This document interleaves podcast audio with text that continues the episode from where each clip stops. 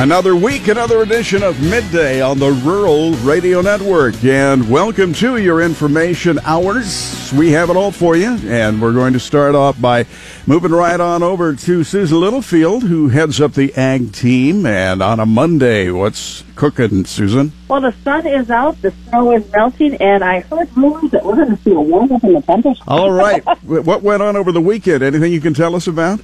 Cast is off my hand.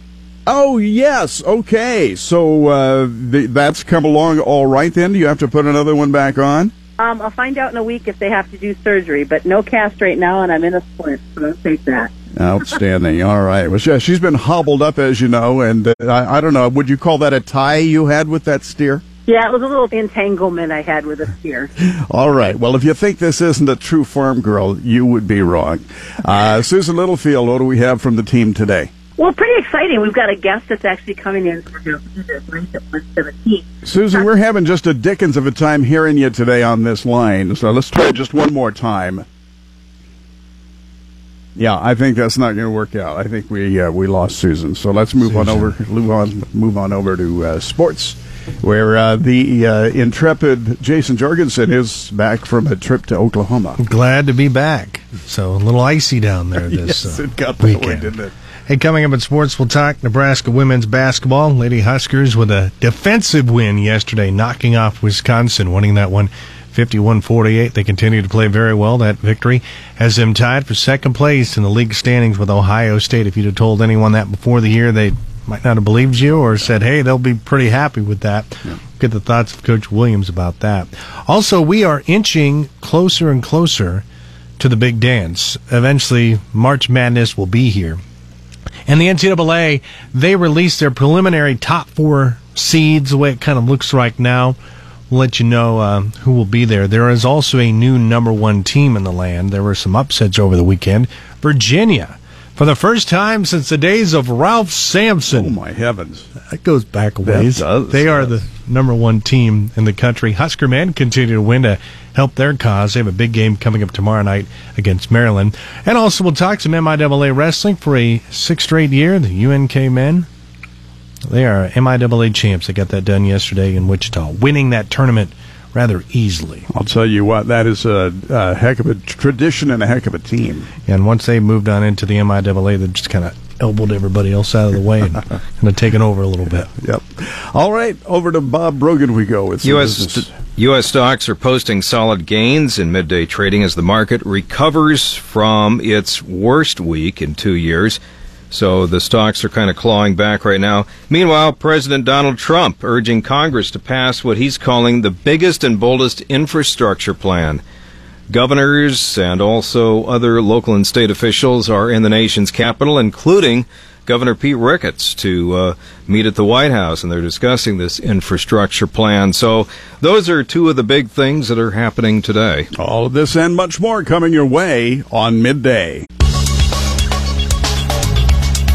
Time to check in for our ag weather, which is brought to you this hour by Coolman Repair. And here is Paul Perkins. Very chilly out there right now. And it's going to stay chilly here for, uh, well, I guess we get a little warm up for tomorrow. Yeah, it looks like tomorrow going to be a lot like what we saw yesterday, where we saw that nice warm up and the sunshine come out and just really make a world of difference. And But, then cold again. yeah, And then slightly warmer. yeah, and that's slightly colder. yeah. The up and down will continue. Okay. We've got all the up and down details. We want it to be on the up and up, Paul. When do you give us that? When, Uh, sir, do you give us that? I can usually promise that by May. All right.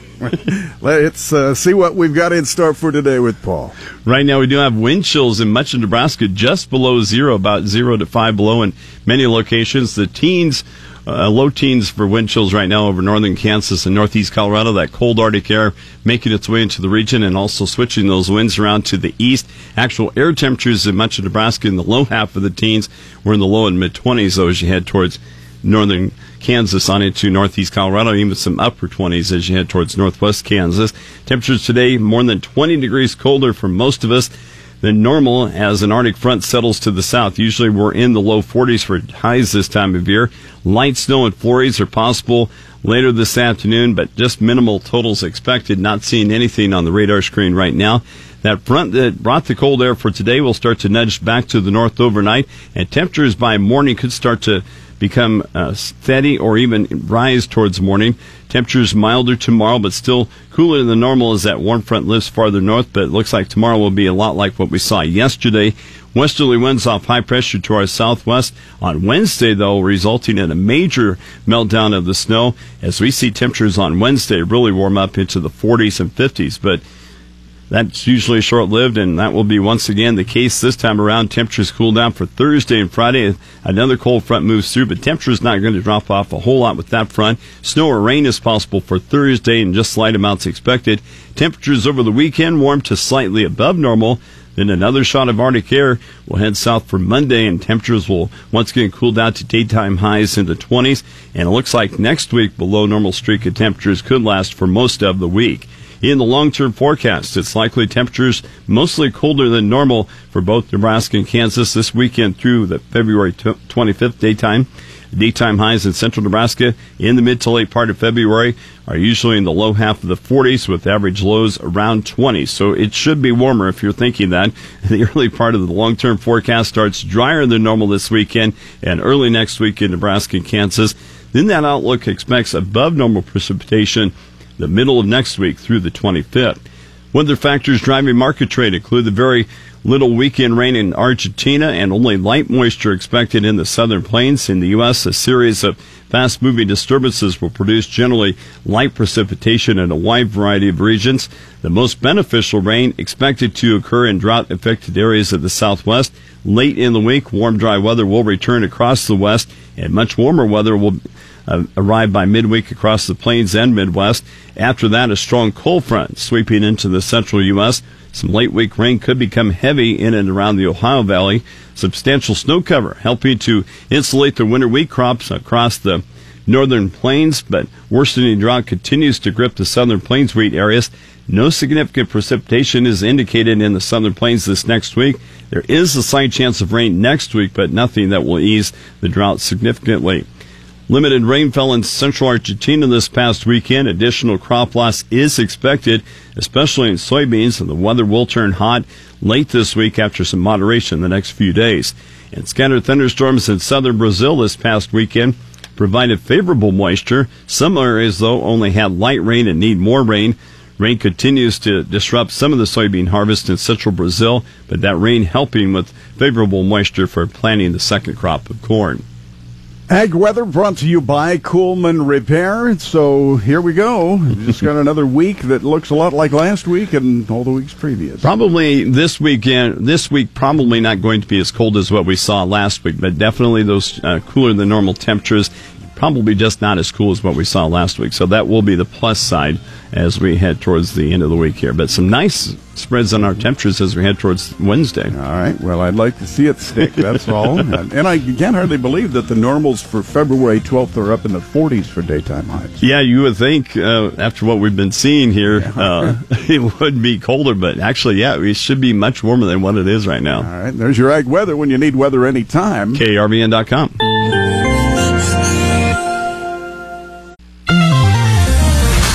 There's success and succession with the recent trade disputes with China on ag imports. Livestock producers look to lock horns with Silicon Valley on laboratory generated meat, and beef checkoff dollars look to put beef into a new kind of restaurant. That's all ahead on the Rural Radio Network. I'm Clay Patton.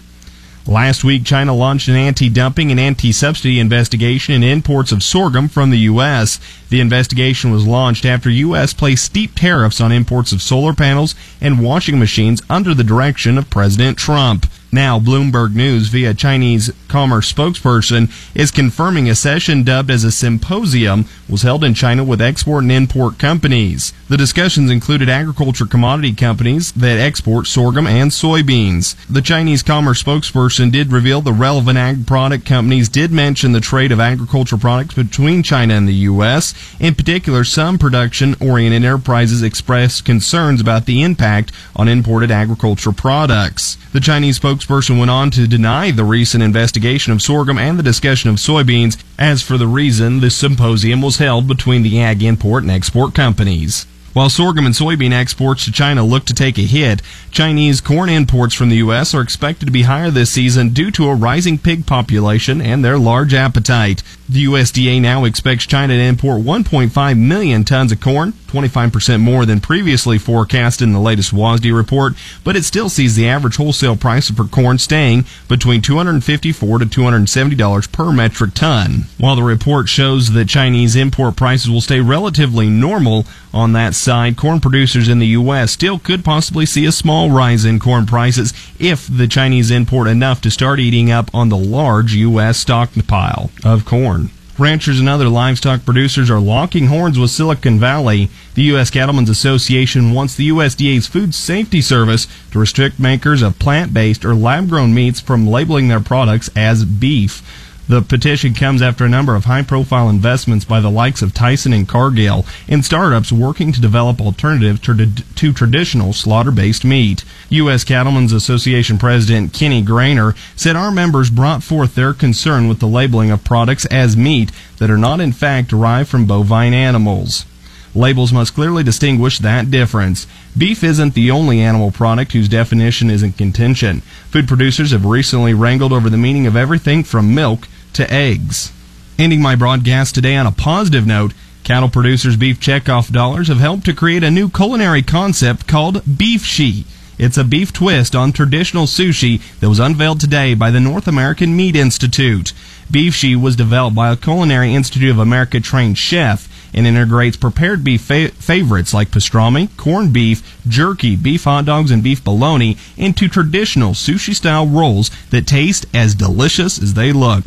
Eight engaging videos shot in a traditional sushi restaurant depict how to prepare each recipe and may be viewed on the new website for the dish, Beefshi, that's beef with S-H-I dot com. To get the go ahead on the research to develop Beefshi, the checkoff conducted an online survey and found that American adults who eat meat and fish really do look forward to Beefshi and sushi. More than half, about 59%, found the concept of Beefshi very appealing. Here at the Rural Radio Network, I decided to survey the staff to see what they thought of Beefshi. Out of the 10 participants, 70% would like to try beefshi, while 30% of our staff said they'd like to stick to traditional beef, like steak. I'm Clay Patton. Keep a straight row and keep listening to the Rural Radio Network. At the 2018 Healthy Farms Conference, I'm Bryce Doeschot on the Rural Radio Network. We're talking with Crystal Powers about sustainable farming, and that has been a trend, and, and local buying local has been a trend over the last number of years now. And Crystal, you and your family's operation has done this exact thing and are marketing some of your products here in Lincoln, Nebraska, where we're at, at the Cornhusker Hotel. So tell us about your operation and how you all have gotten started. So my husband William and I both grew up on farms. He grew up more on a dairy background, and I was here from here in Nebraska, and we had a lot of beef, and I did a lot of pastured poultry growing up. And so we decided uh, after college that we wanted to try to start this ourselves. So in 2010, we started Darby Springs Farm up near Ceresco. And we're we've had uh, mostly poultry, dairy, and some beef.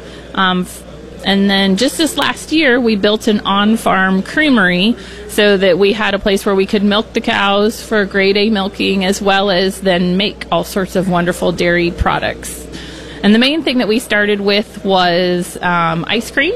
And so we're taking our eggs and our milk and making us ice cream from scratch using and then adding in lots of Nebraska flavors in the marketplace, there is a supply and then a demand. So there has to be a demand in order to create the supply. So talk about that in the market that you're selling to. Where do you think this demand comes from for people wanting these local products when you talk to them?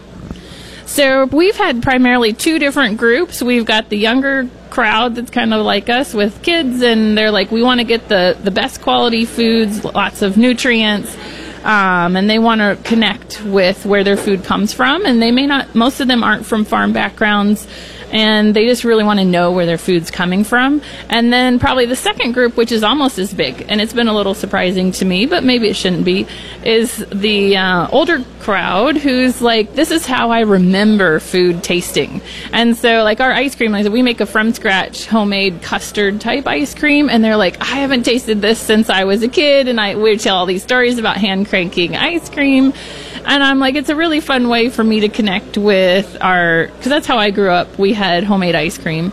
And so hearing those stories from people here in Nebraska, you know, because we have this ag tradition and we've been doing this for a long time, and being able to connect with those stories to me is a great way to bridge this younger group and the older group who have been doing it for a long time to just come together around food in Nebraska.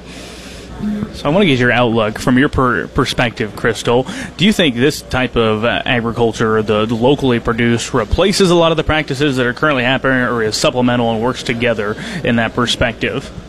I think it's something that comes and works together. I mean, I think there's always going to be a place for um, our really efficient, low cost um, commodity products, which is what Nebraska is really great at. Um, but then there's so many of these things. Like I said, we're trying to highlight fruits and nuts, and we can grow these things here in Nebraska and bring more value um, with those higher value products and create jobs for young people who want to get into farming. Um, and so I think there's ways that these things can come together. So we're taking, you know, more of a commodity egg and milk and adding value to it, bringing in, because we buy from lo- all local other farmers for these fruits and nuts and veggies. And so creating opportunities for people to try something new, maybe diversify what they're doing. And, and so I think there's opportunities for us to work together to really kind of grow the opportunities here in Nebraska. That was Crystal Powers. We're at the 2018 Healthy Farms Conference. I'm Bryce Doeschot on the Rural Radio Network. You're listening to Midday on the Rural Radio Network, and it's time to check in for sports with Jason Jorgensen. Hey, thanks, Dirk. Well, in a 40 minute defensive battle, the Nebraska women's basketball team found a way to shut down Wisconsin, winning yesterday afternoon 51 to 48 and you won this game with its defense. And head coach Amy Williams says that's a great sign. I think that our team has really uh, tried to uh, take pride on the defensive end of the floor and really commit to um, becoming a little bit more confident and stingy with our defense. And um, so in that moment right there, I felt uh, like the girls were very motivated to want to come away with the stop. Nebraska improves to 18 and 7 overall. They are 9 and 3 in Big Ten action. That ties them with Ohio State for second place in the league standings. Freshman Kate Cain and Taylor Kissinger came up big again, combining for 25 points and 14 rebounds. Virginia is the top overall seed in the preliminary NCAA tournament rankings with Villanova, Xavier, and Purdue earning the other top seeds. Virginia rises to number one in the AP Top 25 for the first time in more than 35 years. Michigan State climbs to number two. The Cavs are certainly slotted as the South region's top seed in the rankings, which were released by the NCAA yesterday. Villanova is number one in the East. Xavier tops the Midwest region, and Purdue heads to the West region. Well, the Minnesota Timberwolves have recalled center Justin Patton from their NBA G League affiliate in Iowa. The move was made today. Patton has averaged 12 points, 5 rebounds, and almost a block and a half per game in 25 matchups for Iowa this year. That's after he was assigned there in late December.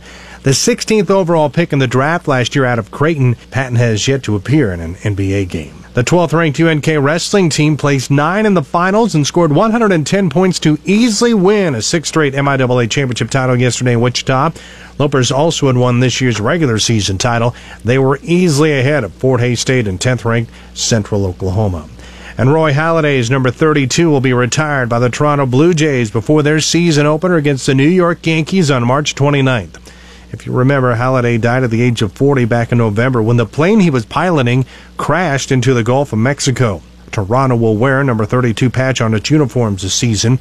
Roberto Alomar's number 12 is the only other player whose number was retired by that organization. That's a look at sports. Have a great day. I'm Jason Jorgensen. Stay tuned. More midday is just ahead. You are listening to the Rural Radio Network.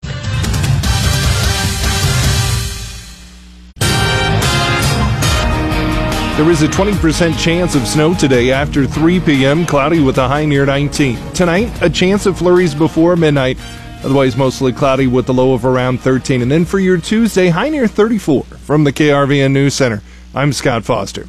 A bill to set aside criminal records of human trafficking victims was heard in the Judiciary Committee on February 9th. LB 1132 was introduced by Lincoln Senator Patty Pansing Brooks.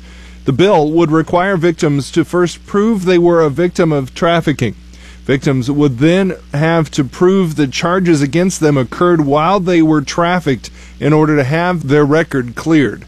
The criminal record would then be expunged, but law enforcement officials would still be able to see the past charges. No immediate action was taken on the bill. The medical condition of two people injured in a head on crash Friday afternoon in the Nebraska Sandhills has improved. The crash investigated by the Thomas County Sheriff's Office involved a southbound Toyota RAV4 and a northbound Ford F 150 pickup. The pickup was trying to pass a semi trailer at the time of the mishap near mile marker 135 on Highway 83 in Thomas County near the Dismal River. The Nebraska State Patrol was summoned to provide mutual aid. The front seat passenger of the pickup, 60 year old Charles Rich of North Platte, and the driver of the RAV4, 23 year old Molly Finney of Seneca, are no longer listed in critical condition, but they remain at the Great Plains Health Center in North Platte.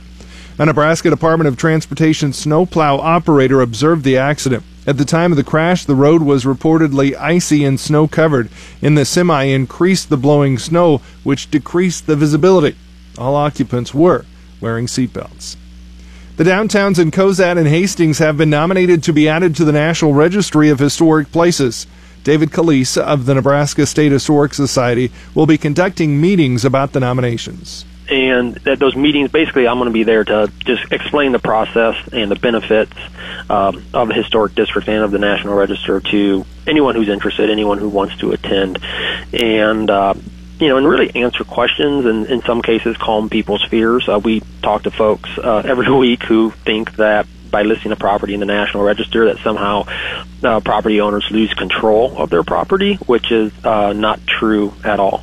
The meetings will be in Hastings on February 13th at 5:30 at the City Hall and on Thursday at 5:30 at the Cozad Development Corporation. Authorities say one inmate was sent offsite for medical treatment after inmates fought at the El Dorado Correctional Facility in Kansas.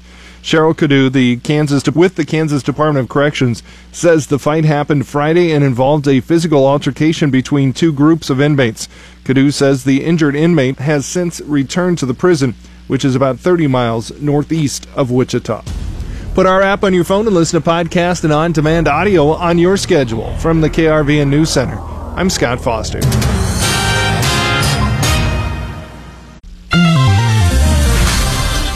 Back on the Rural Radio Network as we get a review of the livestock futures trade with Joe Teal at Great Plains Commodities. Joe? Yeah, well, at least I can say today was a pretty much a positive day. Uh, got uh, sharply higher in uh, the cattle and the feeders and quite a few of the hogs. The only exception, the February hogs, which were finished uh, just 10 cents lower. But uh, triple digit gains pretty predominant uh, through uh, the livestock today. Uh, nice bounce back in the cattle. Uh, uh, we had a pretty good trade on Friday 126 on average, just a little bit greater than 126. And with the uh, February contract and the April contract being a pretty good discount, that really uh, prompted some pretty good buying, and particularly the April and uh, June contracts. The uh, February just a little bit higher, but uh, uh, just trying to even out. The cutouts, after being sharply lower on Friday, uh, bounced back uh, at noon today, so that helped uh, sustain the rally over in the, and that uh, helped the feeders uh, also, despite the fact that grains were uh, sharply higher in some instances.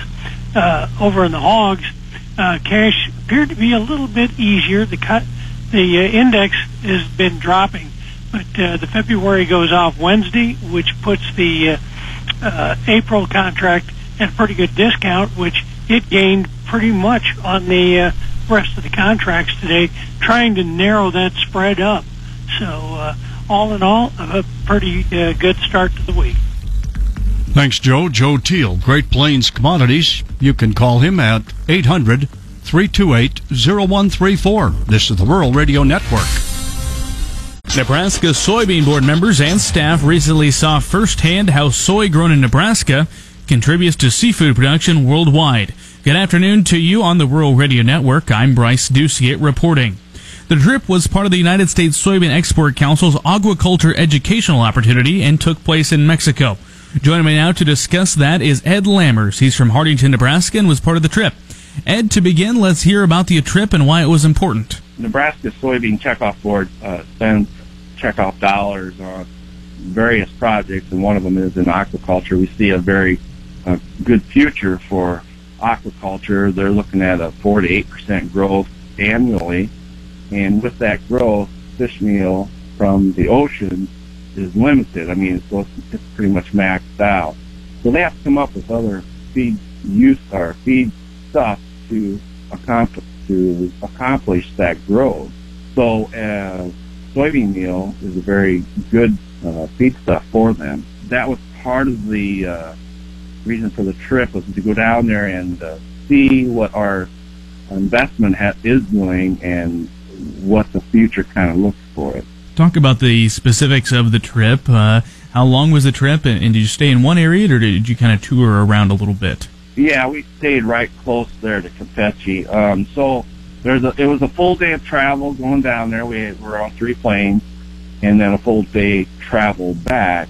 So we were there for three days. The first two days were meetings where we got, uh, received this information about where the industry is going, uh, where all over the world. I mean, from Egypt to Asia to Mexico to uh, the United States, even um, where all the partners were at in their individual uh, sites as far as country wise.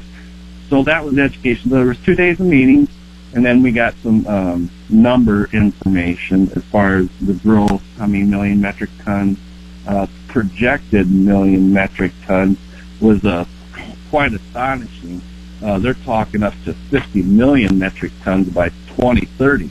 Well, you know, that's, that's a lot of soybeans. But, um, hopefully we get there, but, um, time will tell. And then the last day we actually got to go out and travel, uh, to two fish farms where we got to meet the, the producer.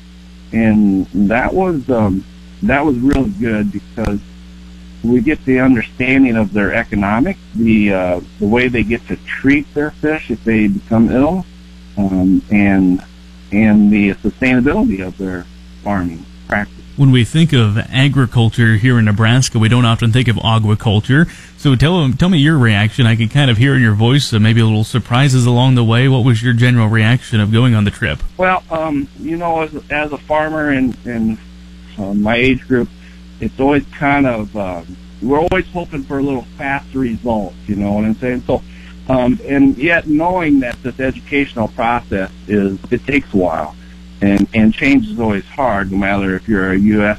farmer or a Mexico farmer or an Asian farmer.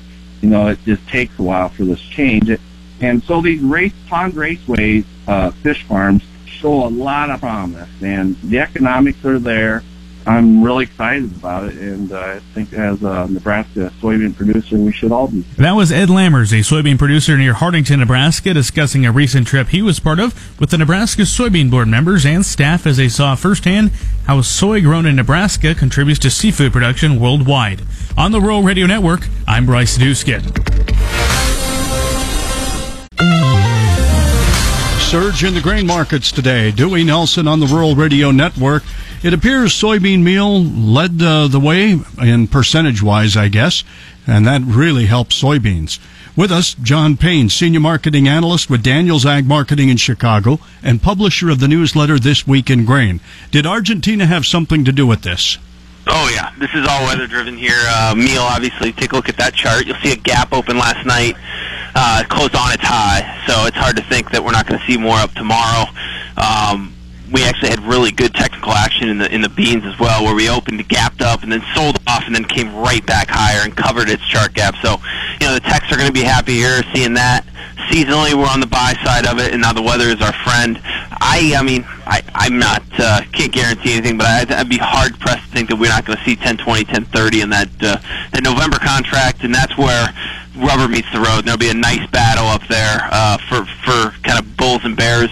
Who's going to sell it? A lot of folks are going to point towards what happened last year uh, as as a reason to sell.